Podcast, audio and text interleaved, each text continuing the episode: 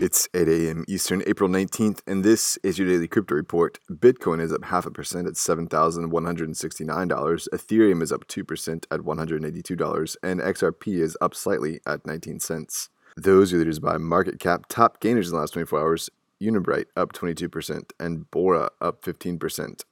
Today's headlines dForce, who was in the news earlier this week for closing a round of funding, has suffered an exploit attack that resulted in a serious loss of assets, up to 99% of their funds. The money market pool was attacked and saw some 25 million in Ether and Bitcoin be removed from its wallets.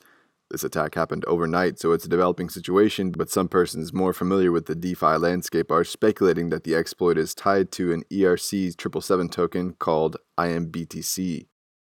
While in other decentralized finance news, the Open Finance money market protocol Compound moved to decentralize its governance with a token based model. Compound is the second most prominent DeFi lending protocol with over 24 million in outstanding debt. CEO Robert Leshner said the decentralization process will be a gradual one with the ability to weigh in on governance being spread among stakeholders over time. Coinbase Custody is supporting the venture.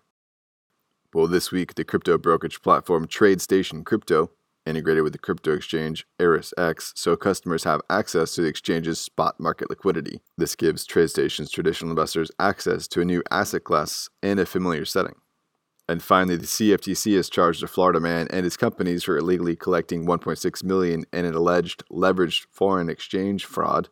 He sold a digital asset called CompCoin, advertising that token holders would have access to ART, a supposedly high returning foreign exchange trading algorithm Currently, the CFTC is aiming for civil monetary penalties, restitution, and permanent bans on registration and trading against the defendants. Those are the headlines today. Visit us at dailycryptoreport.io for sources and links. Find us on social media, add us to Alexa Flash Briefing, and listen to us everywhere else you podcast under Daily Crypto Report.